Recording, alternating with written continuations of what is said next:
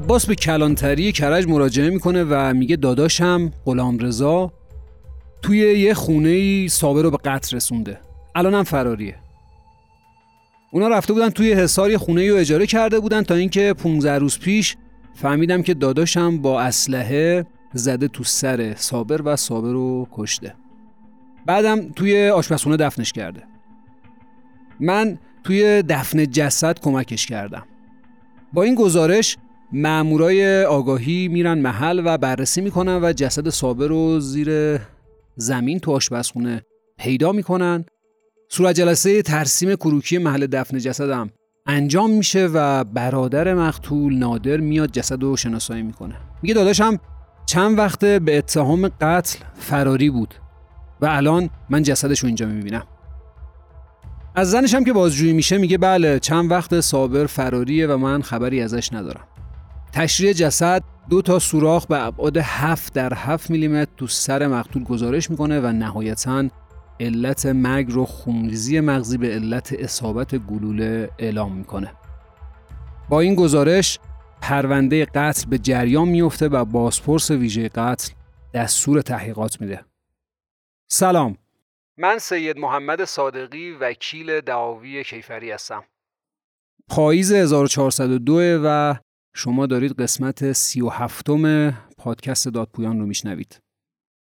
قسمتی که توش خون و خونریزی زیاده و مثل خیلی از پرونده های قتل ما با یه قتل نیمه سریالی مواجهیم قتلای سریالی اصولا قتلایی که یه پارامترایی توی قتلا وجود داره. به یه سبک کشته میشن توی یه منطقه اصولا و از این موارد. ولی تو این پرونده ما قتل سریالی به این مفهوم نداریم. ولی به خاطر تعدد قتل ها ما اسمشو می‌ذاریم یه قتل نیمه سریالی. قبل از اینکه این پرونده شکل بگیره یه پرونده دیگه ای توی شهریار تشکیل شده بود با این عنوان که یه نفر اعلام می‌کنه که دو نفر وارد خونه من شدن و پسرم و همسرش رو به قتل رسوندن. علی و آرزو. مادر مقتول یعنی مادر علی تعریف می‌کنه میگه که من تو خونه بودم زنگ در خونه رو زدن در رو باز کردم دیدم که عباس و داداشش غلام رزاست رفیقای خونوادگی ما بودم. من اینا رو میشناختم و اومده بودم با پسرم علی کار داشتن. منم دیدم آشنان در رو باز کردن اومدن تو و منم رفتم برای خرید.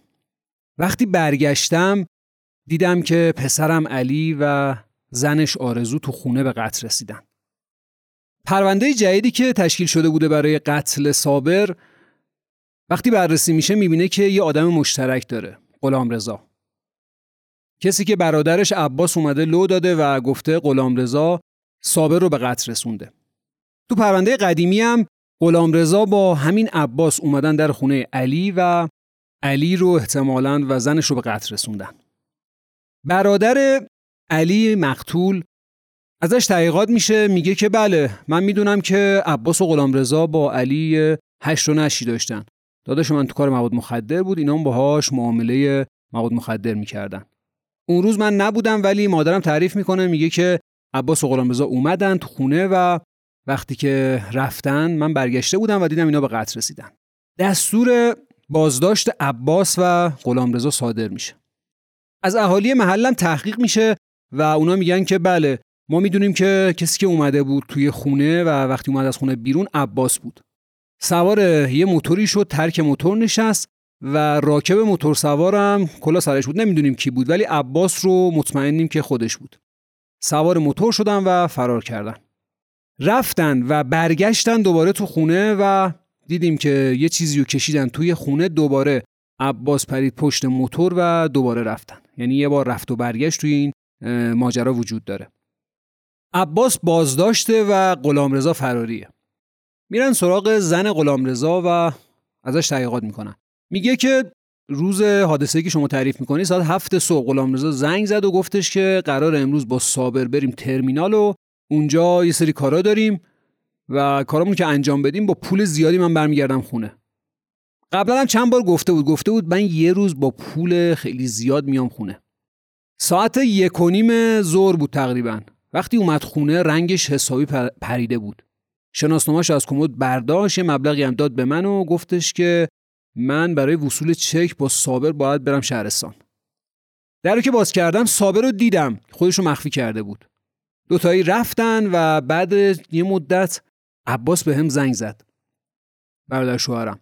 گفتش که تو قضیه قتل صابر غلامرضا نقشی نداشته و خودش هم بیگناهه. گفتم چرا خودتو معرفی نمی‌کنی؟ گفت اگه معرفی کنم صابر دیگه نمی‌تونه ما رو پیدا بکنه. دائم هم گریه می‌کرد. یه آدرسی هم داده بود که بعدا توی اداره آگاهی اشتباه بود. کلا اظهاراتش همه چی اشتباه بوده. یا حالا اطلاعاتی نداشته یا اینکه بهش دروغ گفته بودن. توی بازجویی از زن غلامرضا میگه شوهرم تو تماس تلفنی به هم گفته که ما فقط می‌خواستیم از علی پول بگیریم. قرار نبود علی و زنشو بکشیم. ولی صابر باعث شد این کارا رو انجام بدیم. یه مواجهه حضوری بین عباس و شاهدایی که تو محل بودن گذاشته میشه و تقریبا شاهدا همشون میگن که ما دیدیم که یه موتورسیکلت سبز رنگ اومد توی محل دو نفر سوارش بودن. همین آقایی که اینجا یعنی عباس ترک موتور نشسته بود. یه صدای خفیف شلیک گلولم شنیدیم. یکی از شاهدان میگه من قیافشون رو ندیدم چون پشت ما بودن ولی موتور سواری که سوار شده بود کلاه کاسکت داشت ترکش کلاهی نداشت. موتورش هم سبز رنگ بود. عباس میگه بله اون موتور سبز رنگ برا منه. قبول دارم. ولی من اونجا نبودم. من موتورم رو برداشته بودم برده بودم. تعمیرگاه دست تعمیرگاه بود. دست این نفر به نام امیر مسعود. امیر مسعود احضار میشه و ازش سوال می‌کنن که موقعی که عباس اومده بود اینجا. چه تاریخی بود و یه روز قبل رو میگه.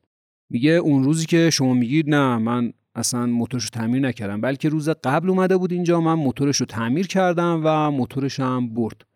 فردای اون روز دیگه من اطلاعی از عباس ندارم. معلوم میشه اینجا عباس داره دروغ میگه. عباس حضورش رو توی صحنه قتل علی و آرزو انکار می‌کنه. ولی شاهدا چیز دیگه ای میگن. نهایتا تحقیقات در مورد غلامرضا شروع میشه. یه سری مخبر توی محل می‌ذارن تا اینکه غلامرضا رو شناسایی می‌کنن و توی عملیات که خیلی تیراندازی خیلی جدی هم میشه. یکی از بچه های آگاهی هم تیر به کتف چپش می‌خوره و مجروح میشه. نهایتا غلامرضا دستگیر میشه. غلامرضا تو اظهارات اولیش میگه که ما رفتیم در خونه علی. با صابر بودیم. در رو زدم و مادر علی چون منو میشناخت در باز کرد رو حساب آشنایی. من به علی گفتم جنس داری؟ گفتش که ببین 22 بهمن ناجور مامورا سخت مراقبن. جنس ندارم. خیلی اصرار کردیم ولی گفت ندارم. رفت پیکنیک و اوورد و روشن کرد و یه ذره چسبون سر سنجاق و بعدم شروع کردیم کشیدن تریاک. بعد صابر حالش به هم خورد. رفت بیرون اتاق. علی گفتش که چی شده؟ من گفتم که هیچی. عادت به تریاک نداره. هشیش می‌کشه. بعدم اومد داخل. علی و زنش آرزو از ما پذیرایی کردن. صابرم سیخ و سنگ و دست گرفت و گفت شما امتحان کن ببین چجوریه هممون شروع کردیم خلاصه کشیدن تریاک. من داشتم مواد میکشیدم سرم هم پایین بود که یه دفعه دیدم سر علی افتاد بغل من. هیچ صدایی هم نیومد. خون از سرش سرازیر شده بود. ترسیدم. بلند شدم رفتم دم در. دیدم که زن علی آرزو هم افتاده تو کوچه. صابر بهم گفتش که ببین آبروریزیه زنو بکش تو خونه. منم کمکش کردم زن علی رو اووردیم تو حیات اسلحه رو داد به من گفت من موتور رو روشن می‌کنم بپر سوارشیم بریم. یه کیلو تریاک و یه سری موادم تو خونه بود ورداشتیم و رفتیم. که صابر بهم گفتش که ببین اشتباه کردیم. مادر علی ما رو می‌شناسه. بریم اونم بکشیم. برگشتیم تو خونه هرچی گشتیم مادرش رو پیدا نکردیم. گفتیم ولش کن بریم. رفتیم. رفتیم سمت کرج. اونجا یه مدت خواستیم مستقر شیم و یه خونه اجاره کنیم. به صاحب خونم گفتیم که ما مکانیکیم و یه شناسنامه هم جل کرده بودیم ولی اونجا نتونستیم دووم بیاریم. رفتیم سمت جاده چالوس. یه خونه دربست اونجا اجاره کردیم و توی ذهنم بود که صابر رو بکشم. ولی منو بوسید و گفتش که ببین همه چی درست میشه. یه سری نصیحت کرد و منم فعلا بی خیاله شدم. ولی وقتی خواب بود اسلحه زیر رخت خواب بودش.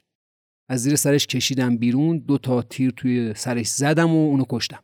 بعدم توی آشپزخونه خاکش کردم. برادرم اونجا بود. پیش ما خوابیده بود. گفت بدبخ شدیم چیکار کردی؟ منم گفتم حق علی و آرزو رو ازش گرفتم. بیا کمک کن دفنش کنیم. خلاصه اونجا دفنش کردیم و بعدم الان که در خدمت شماییم. غلامرضا ادبیات جالبی داره و اصلا انگار نه انگار که آدم کشته. البته خیلی هم دروغ میگه. توی تحقیقاتی که ازش شده تقریبا بعد از همین ماجرا دو سه روز بعدش ازش بازجویی شده و داستان و جور دیگه تعریف می‌کنه. میگه ما با صابر رفتیم که علی رو بکشیم. می‌خواستیم باش معامله مواد بکنیم می‌دونستیم گاف صندوق داره گفتیم میریم هم مواد دو برمیداریم هم پولا رو برمیداریم میایم رفتیم تو اتاق نشستیم پای بسات من حالم بد شد اومدم بیرون دست صورتمو شستم برگشتم تو دیدم صابر پیش علیه. یه اسلحه کمری به کمرم بود. در آوردم و علی رو با گوله زدم. یادم یه دونه گوله تو سرش زدم. بعد زنش از یکی از اتاقا اومد داخل اتاق ما رو دید داشت فرار می‌کرد منم با تیر زدمش. افتاده بود دم در کوچه. آستین پیرنش رو گرفتم صابرم پاهاش رو گرفت و اومدیم انداختیم در ورودی پذیرایی. چند تا مرد و دو نفر زنم توی کوچه بودن که ما رو دیدن سریع از محل فرار کردیم و اومدیم سمت کرج. به داداشم عباس زنگ زدم گفتم که پاشو بیا اینجا من میترسم صابر منم بکشه. یا یه اتفاقی بیفته. چند روز عباس پیش ما بود.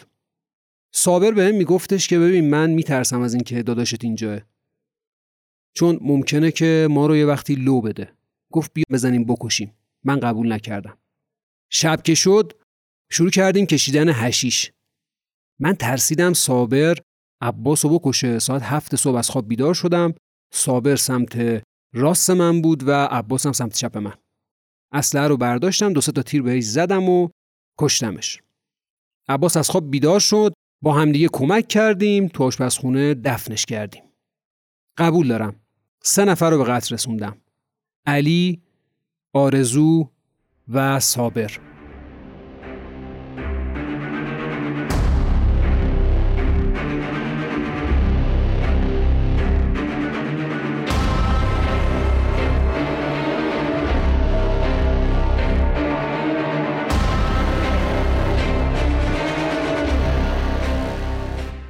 علت قتل دو نفر اول سرقت پول بود. علت کشتن صابرم این بود که احساس کردم که ممکنه یا خودمو بکشه یا برادرمو. قبول دارم. مرتکب سه تا قتل شدم.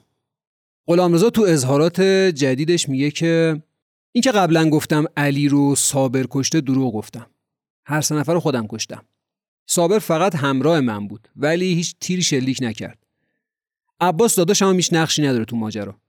میگه که صابر منو با مواد مخدر آشنا کرد و بعدش افتادیم توی ماجرای سرقت. اصلا توی ماجرای علی ما اول قصد داشتیم از یه نفری به نام حاج الله بریم و یه سری پول بدوزیم و بکشیمش. اصلا واسه همین تهیه کرده بودیم. ولی چون پیرمرد بود و سن سالی از گذشته بود یه ذره مریض احوالم بود برنامه ما به هم خورد. افتاد به تعویق. بعدم عید شد و ما پول نداشتیم. نمی‌دونستیم باید چیکار کنیم. گفتیم بریم سراغ یکی دیگه. واسه همین ما علی رو کشتیم. تو این اظهارات تعارض پرونده در میاد. یعنی جایی که غلامرضا داره میگه که ما از خونه اومدیم بیرون من ترک موتور نشستم و صابر راننده بود و کلاکاسکت سرش بود. گفتیم شاهدای پرونده دارن میگن که عباس ترک موتور نشسته بود. دوباره این مواجه حضوری اتفاق میفته با غلامرضا و شاهدا میگن که نه اصلا کسی که ترک موتور نشسته بوده این آدم یعنی غلامرضا نبوده. بلکه همون آدمی بوده که ما قبلا گفتیم یعنی عباس. پس معلوم میشه که غلامرضا یه جایی رو داره دروغ میگه. غلامرضا چند بار دیگه اظهاراتش رو توی دادسرا و دادگاه تغییر میده. یه جا قتل علی رو میندازه گردن صابر یه جا پس می‌گیره میگه همه قتل رو خودم انجام دادم دوباره میاد دادگاه میندازه گردن صابر. خب منطقی هم بوده چون صابر دیگه به قتل رسیده بوده و یک قتل کمتر گردن غلامرضا میافتاده. ولی چندین بار هی تغییر می‌کنه و یه جایی سرقت رو قبول داره یه جایی قبول نمی‌کنه میگه ما سرقت نکردیم برای تریاک رفتیم. تو بخشی از پرونده میگه حالا که قتل سه نفر رو گردن گرفتم سرقت رو هم قبول می‌کنم و شکایتش رو میپذیرم. ولی توی اخذ آخرین دفاع از متهم و جایی که دیگه همه اظهارات گرفته شده و دادگاه باید رأی صادر بکنه میگه که قبول دارم که کشتم ولی سرقت نکردم. هدف ما فقط تریاک بود. اولیای دم میان و اظهارات شکوایی خودشون رو مطرح می‌کنن و میگن قطعا ما می‌خوایم که قاتلین قصاص بشن. غلامرضا بوده عباس بوده یا هر کس دیگه فعلا اتهام روی غلامرضاست و عباس فعلا متهم به قتل نیست. تحقیقات تقریبا کامله و همه دلایل برای غلامرضاست که نشون میده قتل رو انجام داده. با همه این اوصاف دادگاه محتویات پرونده رو بررسی می‌کنه و رأی صادر می‌کنه. توی رأیش میگه که چیزی که مشخص از پرونده اینه که غلامرضا با عباس اومدن سمت خونه علی و مادرشون هم اینها رو میشناخته و مادرشون هم پیر نبوده که بگه من چشمم نمی‌دیده. قطعا میگه که عباس و غلامرضا وارد خونه شدن و شاهدا هم همین رو تاکید می‌کنن. میگن که اون کسی که ما دیدیم ترک موتور نشسته بوده عباس بوده. نه غلامرضا برخلاف اظهار نظر غلامرضا و این دلالت می‌کنه که این دو نفر اولا وارد خونه شدن. غلامرضا که توی صحنه جرم بوده خودش هم اقرار کرده به این موضوع. عباس هم که شاهدا میگن که توی صحنه بوده. گرچه خودش هی اصرار داره که من نبودم و رفته بودم موتورسازی و غیره و غیره ولی مشخصا این دو نفر توی صحنه قتل بودن. در مورد اینکه صابر توی صحنه قتل علی آرزو بوده دادگاه که اولا دلیلی براش وجود نداره. ثانیا هیچ جای پرونده حکایت از حضور صابر توی خونه نیست. مادر میگه این دو نفر فقط اومدن.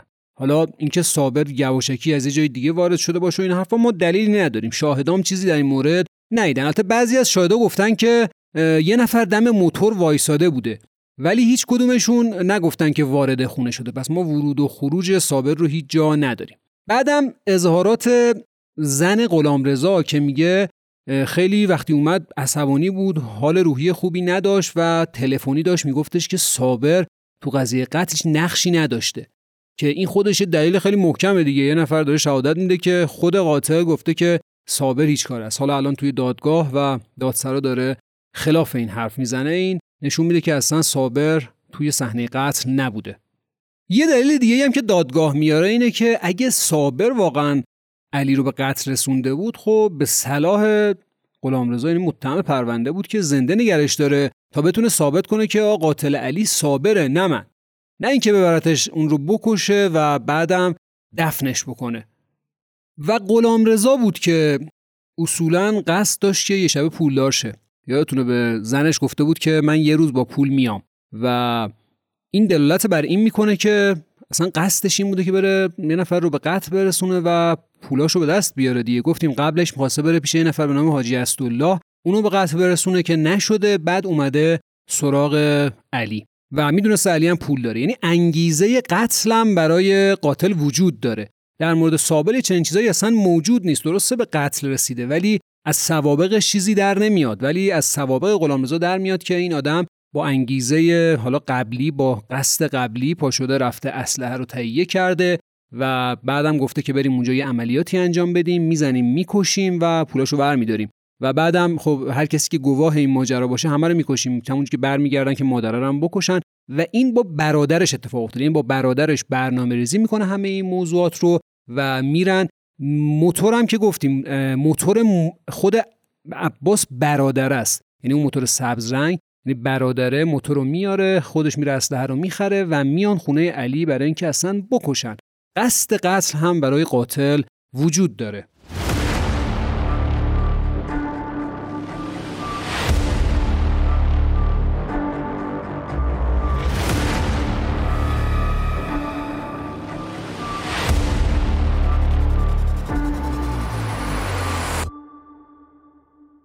مسیر حرکت اسلحه هم با اظهارات غلامرضا نمی‌خونه. غلامرضا گفتش که من داشتم تو اظهارات اولیش داشتم پا بسات سیخ و سنگم رو می‌زدم که صابر وارد شد و با یه فاصله ای تقریبا دو سه متری شلیک کرد و احتمالا علی افتاد بغل من. در صورتی که توی گزارش پزشکی قانونی اسلحه توی فاصله تقریبا سی چل سانتی شلیک شده به سر علی و از پشت ضربه وارد شده و از چشم چپش خارج شده.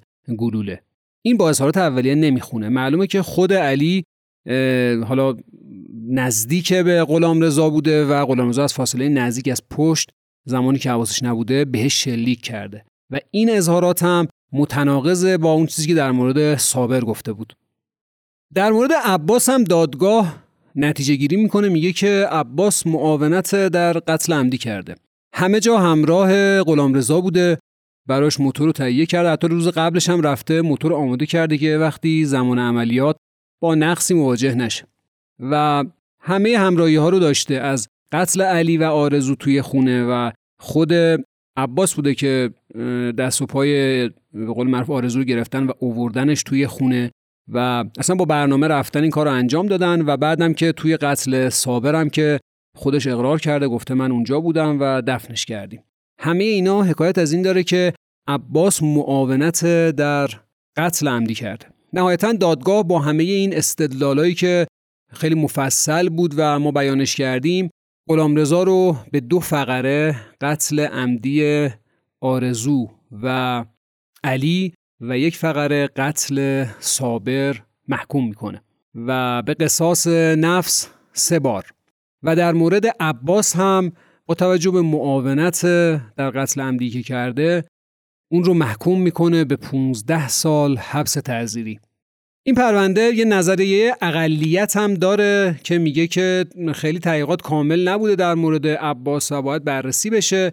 پرونده دوباره یه تحقیقاتی می‌شود میره دیوان عدالت اداری و در مورد قتل عمدی البته تایید میشه. چون اقرارها وجود داره در مورد ولی عباس میگن با توجه به اینکه یه ذره سنگین معاونت در قتل رو 15 سال و کمش می‌کنن و تبدیلش می‌کنن به 8 سال حبس تعزیری چیزی که از این پرونده برای من حداقل عجیبه همون موضوعی که بارها در موردش صحبت کردیم. گفتیم انگیزه های قتل اصولا سه مورده و شاید هم بیشتر ولی این خیلی برجسته تره یکی بحث مالی هستش یکی بحث خانوادگیه یکی هم بحث انتقامیه که حالا خیلی کم تره حداقل تعداد توش نیست. یعنی کسایی که برای سرقت میرن ممکنه چندین نفر رو به قتل برسونن. تو درگیری های خیابونی و انتقامی ممکنه یه نفر کشته بشه. ولی توی سرقت ها و توی درگیری های خانوادگی ما قتل های متعددی رو می‌بینیم. که برای من همیشه این موضوع عجیبه که برای یه مبلغ حالا شاید بگیم ناچیز یا حتی کلان جون چند نفر آدم رو می‌گیرن. این برای من حداقل توی کشورم بسیار و بسیار ترسناکه.